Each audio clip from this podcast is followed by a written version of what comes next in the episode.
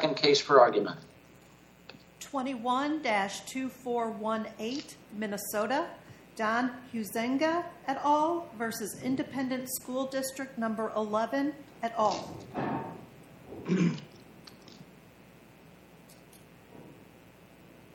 Mister Dickey, when you're ready, you may proceed. Thank you, Your Honors. Uh, thank the Council, and may it please the Court. Simply put, for standing purposes here, this case is just like Everson versus Board of Education of Ewing Township from nineteen forty-seven.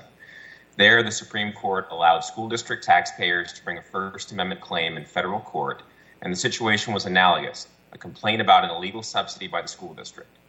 The only case akin to this one in a recent decision is that of the Sixth Circuit in Smith versus Jefferson County Board of School Commissioners, six forty-one F third one ninety-seven, especially at pages two eleven through two fifteen, where the Sixth Circuit held that municipal taxpayers to local school districts had standing to sue over constitutional violations. Counsel, was that case in your briefs? Yes, Your Honor. Okay, thank you. I didn't see it off the bat, but I mean, I missed it off the bat. Go ahead. No worries. That's why I said the site again, just, just to make sure. Well, and while we're, while we're talking about Everson, uh, it's First Amendment. And there's always been different standing in First Amendment, as you well know. Completely different standing on establishment, medium different standing on free, free exercise. Why does that apply to this kind of case? Well, Your Honor, uh, first of all, the um, as the Smith case pointed out about Everson, that the Everson standing was, while it was in the context of an Establishment Clause case, it did not limit. It was not limited just to that in the court's view there. Um, and I would also note that with an Establishment Clause case, the issue really is that the government is providing a subsidy, right, a forced subsidy using taxpayer dollars um, to uh, to enable a, a conduct that is objectionable to the, uh, the litigant.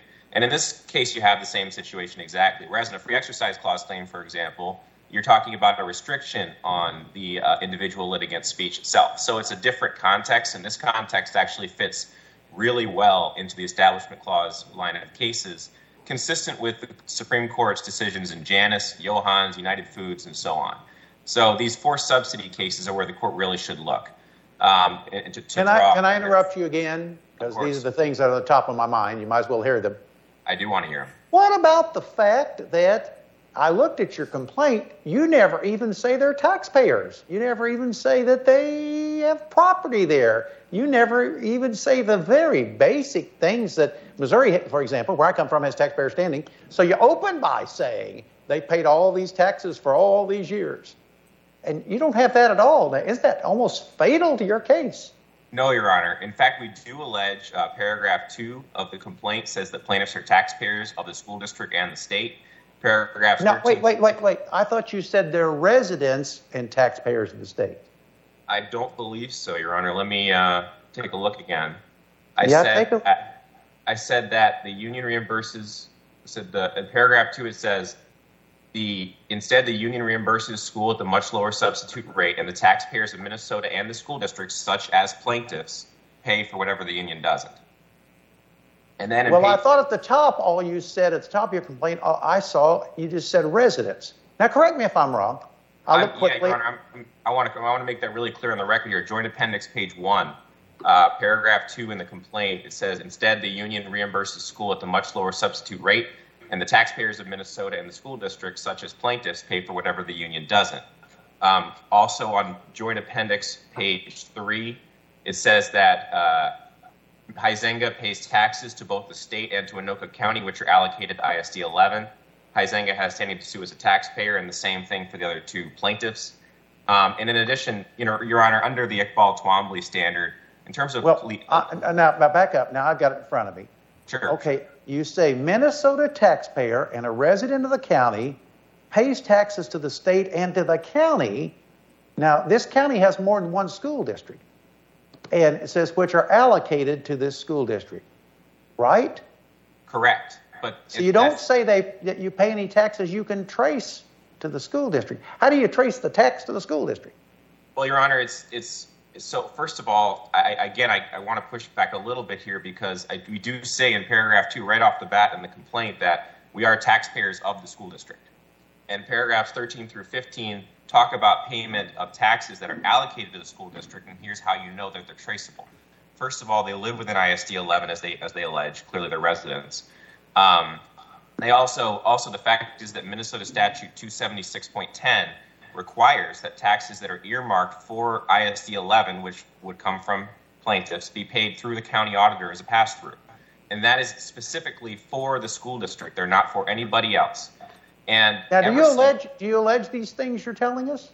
I don't allege we don't allege the specific existence of Minnesota statute two seventy-six. Yeah, yeah, yeah, yeah, yeah. No, but we, we allege that, allege that, that that it actually worked. That's what I'm trying to say. There are a lot of Missouri statutes that don't work. Uh, and so now, is this one that works or not? The Minnesota statute definitely works. I mean, this is exactly how all levies and, and referenda work in Minnesota. Is you you pay taxes to your county, which the auditor, county auditor, then verifies how much is the proper amount to allocate to the school district, and then it's just passed through. The county auditor is just a pass-through entity. And that's exactly the same situation as in the Everson case in nineteen forty-seven. The New Jersey law from, from nineteen forty-seven is exactly the same as the Minnesota law, which is why the Everson case is so directly on point here in terms of taxpayer standing. And um, just to give the court um, a clear picture of this, Uh, we, we cited this in our brief and cited to the uh, nineteen sixty-seven New Jersey session laws, which referred, which re- reincorporated revised statute eighteen colon seven dash seventy-eight, which is the same statute cited by the district court to try to distinguish our case, which was, so it was recodified in nineteen sixty-seven, and it required as follows in relevant part. And I, I won't read the whole thing, but I'm just going to clean it up a little bit. The Board of Education shall submit to the voters of the district the amounts of money fixed and determined in its budget to be voted on for use of public schools in the district, and if there's a majority passage, that's my paraphrase, the Secretary of the Board of Education shall certify the amounts to the County Board of Taxation, and the amount or amounts so certified shall be included in the taxes assessed, levied, and collected in the municipalities comprising the district.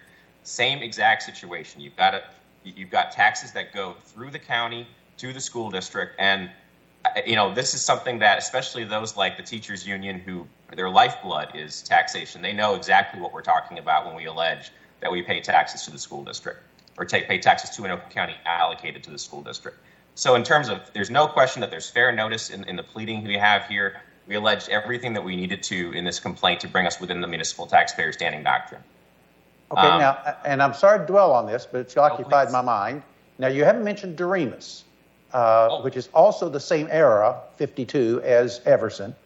And it says you got to, in fact, it characterizes Everson, more importantly, limits Erickson, Everson, more importantly, uh, to say measurable appropriation or disbursement of school district funds occasioned solely by the activities complained of. Do you think you meet that standard? Yes, Your Honor, we do. Um, and so Doremus, of course, it mainly deals with... Uh, In that case, I believe it was focused on state taxpayer standing, but it's certainly, so I don't believe that the measurable appropriation standard necessarily requi- is required by Everson, but but I do think that in this case we meet that anyway, and that's so that's beside the point.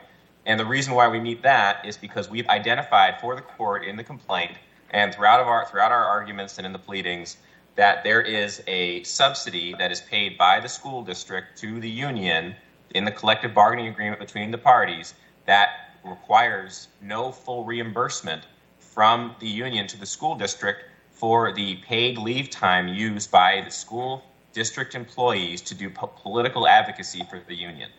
And so we have identified that measurable appropriation or disbursement. In fact, we've identified the amount that it would cost. In terms of per diem, we're talking about between seventy-five and three hundred fifty bucks a day.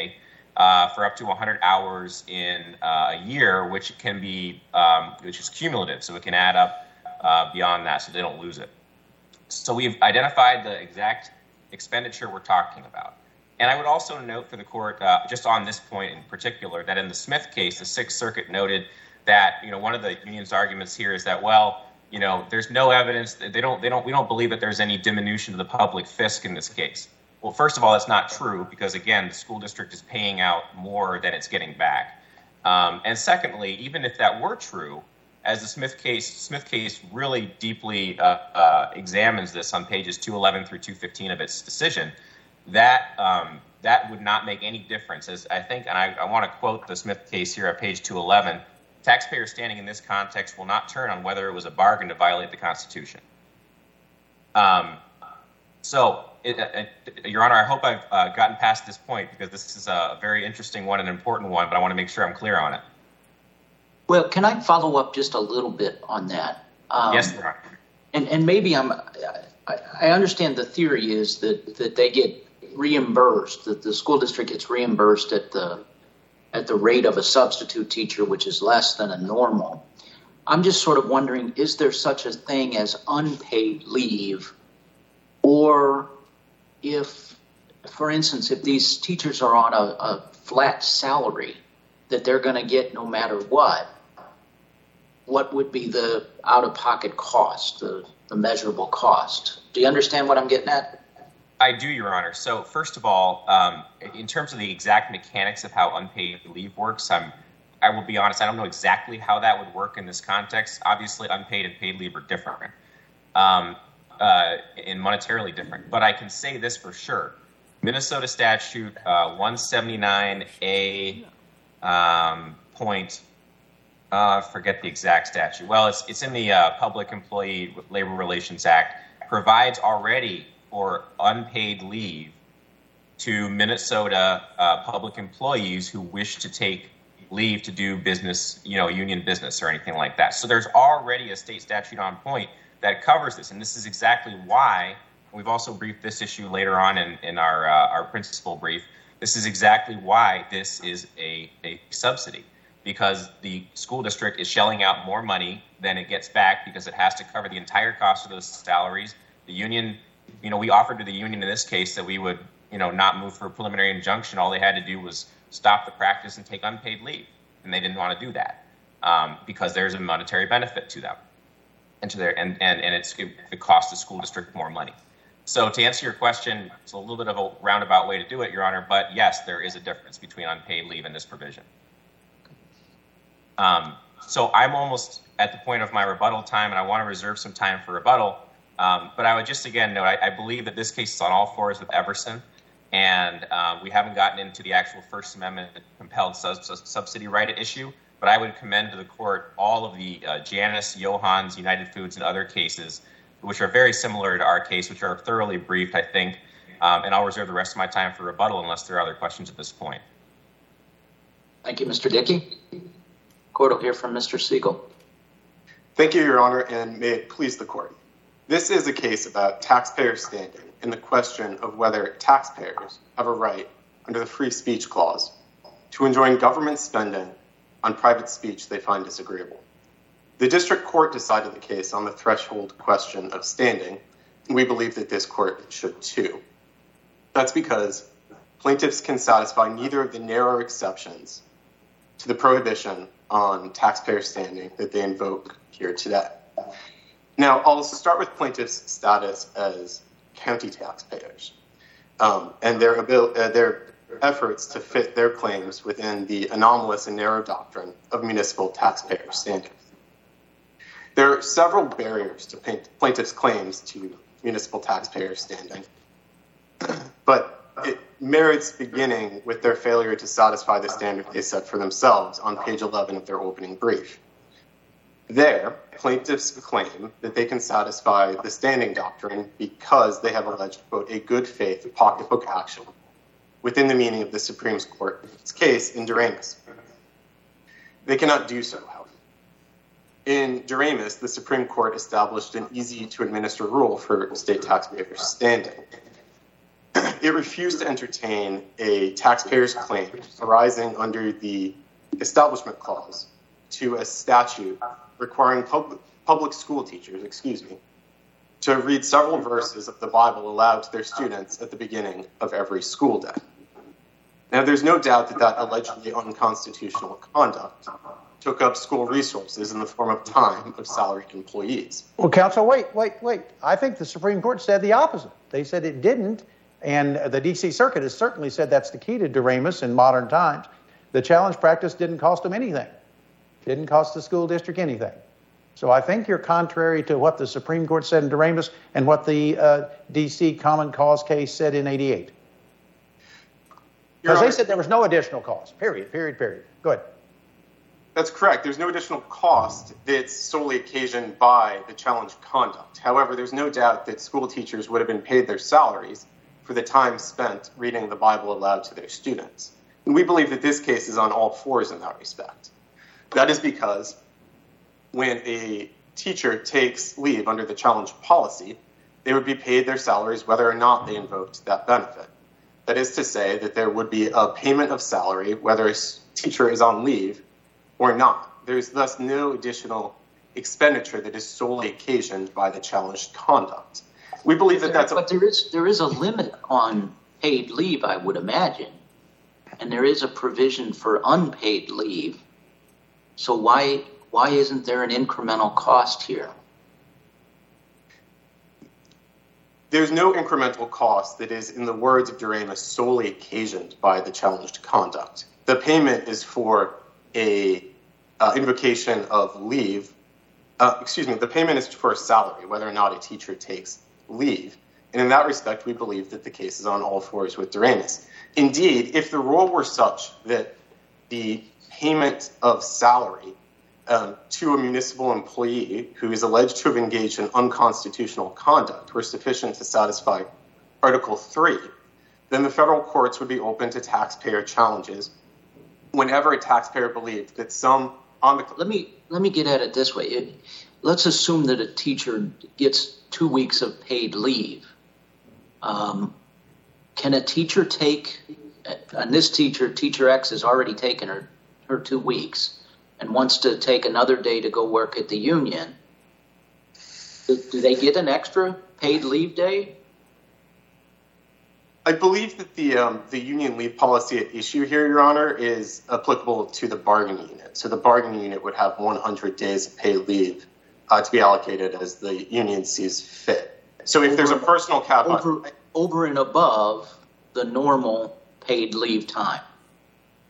Yes, it would be a separate a separate provision. Why isn't that then an incremental cost? That seems obvious to me then. Because the cost is merely the payment of salary. And in this respect... Right. Yeah, it's the, it's the difference between what's reimbursed and the payment of salary.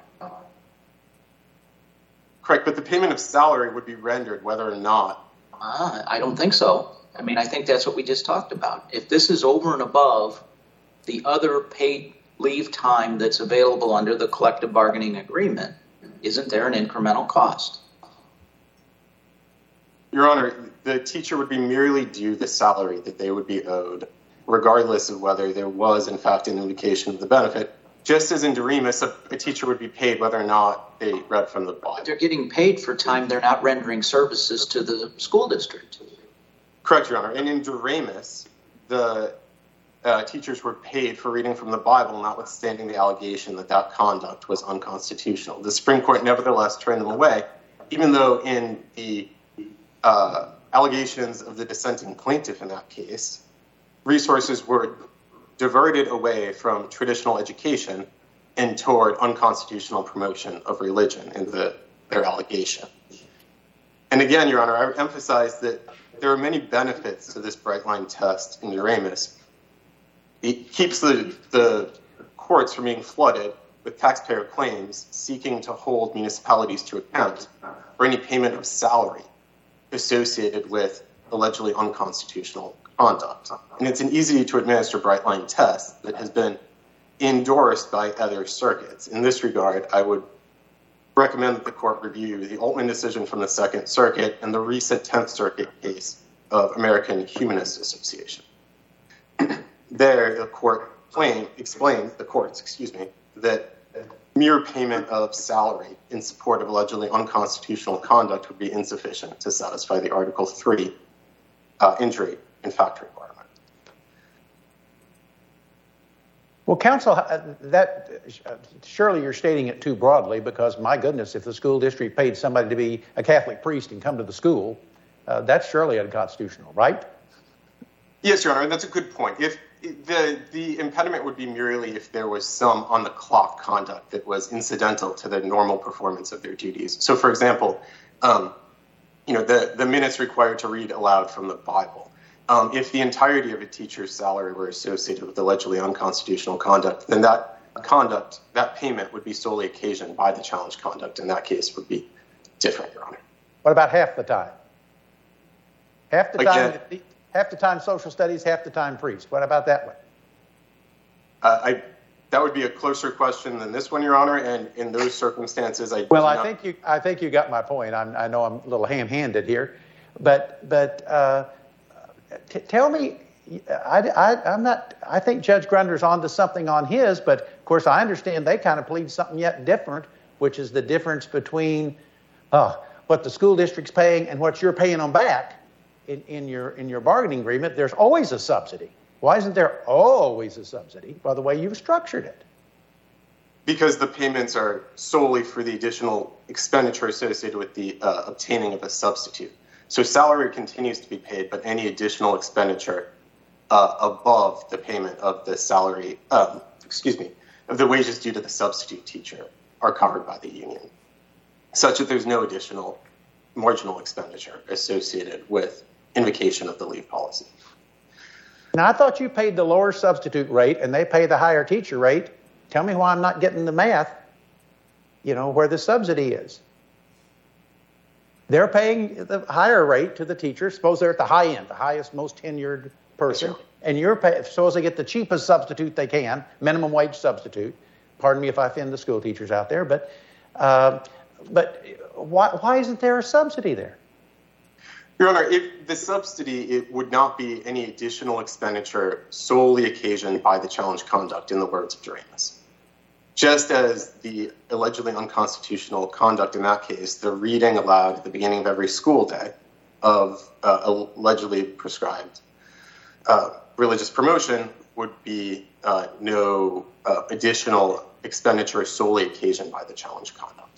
So any additional expenditure solely occasioned by the challenged conduct would be the costs associated with obtaining a substitute. And those costs, in turn, are reimbursed by the union whenever the union leave benefit is invoked, Your Honor. Are you making your collective bargaining agreement like the Constitution? I think the only way your argument works is that the collective bargaining has the same stature as the U S Constitution. Now, do you you grasp my question? Again, it's ham-handed. I apologize, Your Honor. I'm not... Yeah, okay, because you're saying the collective bargaining agreement, what you're really saying to me, I think, is the collective bargaining made this deal, and, and, and we enforced the deal, and we don't even look at the subsidy, because that's your authority, right, for what you're really doing. I, I'm terribly sorry, Your Honor. I'm not following. Certainly okay, it's it's the same subsidy point, and and and you've you've answered it, and you've answered it in your brief. Okay, I, thank you, Your Honor, and, and my, my apologies for. Um, no, no, my apologies for a poor question. Go ahead.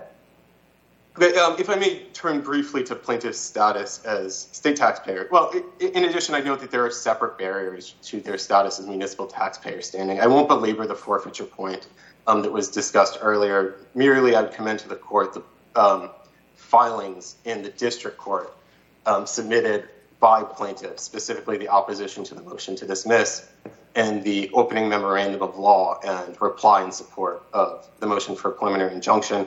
Those can be found at dockets number twenty-nine, twenty-one, and thirty-five, respectively. Um, now, uh, as to plaintiff's status as state taxpayers, I'll try and be brief on this point. As the Supreme Court pointed out in its decision in Daimler Chrysler, state taxpayers only have standing on the same terms as federal taxpayers. Thus, to satisfy the state taxpayer claims here, plaintiffs would have to satisfy the narrow exception of Flast against Cohen, which permitted taxpayers to challenge certain legislative spending in violation of the Establishment Clause. They thus asked this court to do what no court has done before and expand Flast to cover claims outside of the Establishment Clause. Uh, we believe that the Supreme Court's decision in Hein against freedom from religion foundation precludes that result. There, the Supreme Court overcame calls to overrule Flast entirely, only by narrowly confining it to its facts. Counselor, does, does, does Hein really have a holding? That's a plurality opinion. Does it really have a holding? Tell me if it does. Yes, Your Honor. Under United States against Marks, the holding would be the narrowest decision necessary um, to sustain the judgment. And there, the holding would be the narrower decision of the plurality decision. Um, Justices Scalia and Thomas, in their concurrence in the judgment, sought to overrule Flast in its entirety, and so the narrower opinion. Thank you. Thank yes, you. Go ahead. Uh, now, turning very briefly to the merits, if I may, I would. Uh, we believe that the merits of the claim are squarely foreclosed by binding Supreme Court authority, and there I commend to the court the case F C C against League of Women Voters. It's a case on which we relied heavily in our brief, but which goes unmentioned in the reply. There, the Supreme Court expressly held that taxpayers do not have the right to enjoin, in the name of the free speech clause, public spending on private speech they find disagreeable. Uh, the case considered a statute prohibiting certain educational broadcasters who receive public subsidies um, from editorializing on the air. And the Supreme Court concluded that that prohibition would survive only if it were narrowly tailored to a substantial government interest. I've got to One interrupt of, you. I've got to interrupt you again. That's nineteen eighty-four, and of course the uh, election case uh, is a seventy-six case. Those are the main ones that you rely on. Uh, hasn't the Supreme Court done a sea change on this challenges to these kind of restrictions since then? No, Your Honor. In no decision has the Supreme Court dis- considered a taxpayer challenge to a generally applicable tax, or even a taxpayer challenge for that matter. None of the cases cited uh, by plaintiffs are to the contrary. The lead case on which they rely, Janus against AFSCME, was instead a challenge to um, contributions from public employees, not taxpayers, to, in that case, a, a union. Um, there are no cases to consider generally applicable taxation, and indeed Janus or none of its progeny so much as cited either Buckley, the election case to which Your Honor referred, yeah. or League of Women Voters. Yes, Your Honor. Um, in any case, we believe that both of those decisions squarely preclude this case. Um, now, I end just by emphasizing the potentially far-reaching implications of the claim here, um, which would open up the federal courts to um, taxpayers seeking to win from the federal courts public policies that they were failed to secure at the co- uh, polls.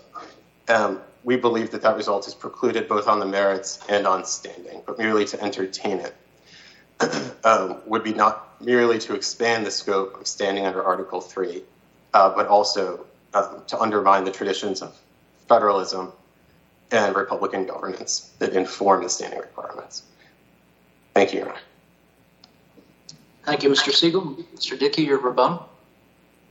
Thank you, Your Honor. Um, so first, so I gotta say I'm happy that uh, opposing counsel has commended to you our briefs from the district court. I think they're pretty well written, so I hope you read them too. Um, I would like to deal with the, uh, the the concept here that there's be some kind of flooding of the federal courts if this if this is if, if this case is properly recognized as within the municipal taxpayer standing doctrine. Uh, This is a unique situation compared to, it's certainly different from state and federal taxpayer standing claims in general, because the population of the Independent School District eleven, Anoka-Hennepin School District, is far less than any of those. So a lot of these cases uh, that that the respondents or appellees are relying on have to do with, you know, federal taxes, and they have to do with millions and hundreds of millions of taxpayers, and it's a different situation here. The total population of I S D eleven is two hundred forty-one thousand. From eighty-six thousand households. eighty-five percent of those households are within a home. Um, it is axiomatic that the number of taxpayers in a political subdivision are far fewer than the total number of people.